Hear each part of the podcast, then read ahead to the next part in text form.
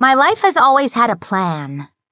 I think my parents, pre conception, sat down and planned it out, drilled into me with constant reminders and a follow by example regimen.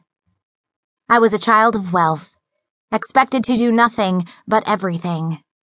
A 4.0 was required, though I would never hold a job. Ivy League was mandatory, but only because that was where I would meet my husband. I would not carry any additional weight, as that would be an embarrassment, but could not show off my figure, as that would be classless. The plan was simple. Earn a respectable degree while being molded into the perfect wife, marry quickly, support my husband while pursuing my other interests, such as charity work and running my home. I never liked the plan, foiled it in as many passive aggressive ways as possible learned at an early age to hide treachery behind a sweet smile and innocent facade. In my parents' eyes, I was behaving, thriving, turning into the woman their DNA deserved. In actuality, I was lying in wait, getting my perfect black ducks in a row and ready for the day that mattered. My 25th birthday eight years ago. 25 candles. It was ridiculous that I was getting a birthday cake. The tradition should stop in the teenage years. Yet, here it was, carried by my mother's reedy arms. Mother, the perfect image of my future, should my future include Botox and fillers, pinched lips, and overplucked brows. I smiled because it was expected.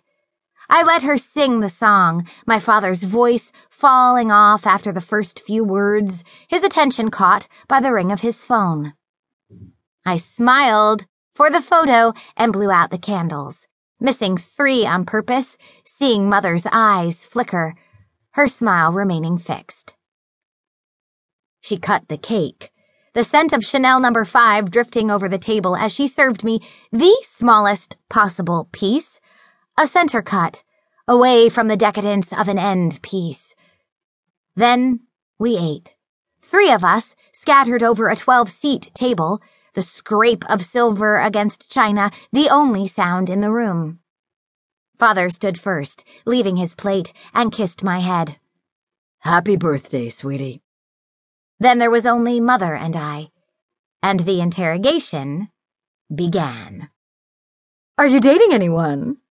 She set down her fork, pushed her barely touched slice of cake forward, and eyed mine pointedly. No, I smiled, as I had been taught. Always smile. Smiles hid feelings. Why not? You're 25. You only have a few good years left. I'm happy, Mother. I will find someone soon. I think you should reconsider Jeff Rochester. You dated him for almost two years. Four months four months that we spun into a two year relationship to keep my parents appeased and his gay lifestyle a secret. I've heard that Jeff is seeing someone, and we really didn't have any chemistry. I took another bite of cake, enjoying the pain in her eyes when I swallowed it. Chemistry isn't important. He's from a good family, will provide for you. My trust fund would provide for me. I didn't need a relationship without chemistry, a prison sentence that would paint a smile on my madness and lead me into an early case of depression and pharmaceutical drug use. But I didn't want to mention the trust. Not when I was an hour away from finishing this party and heading straight to the bank.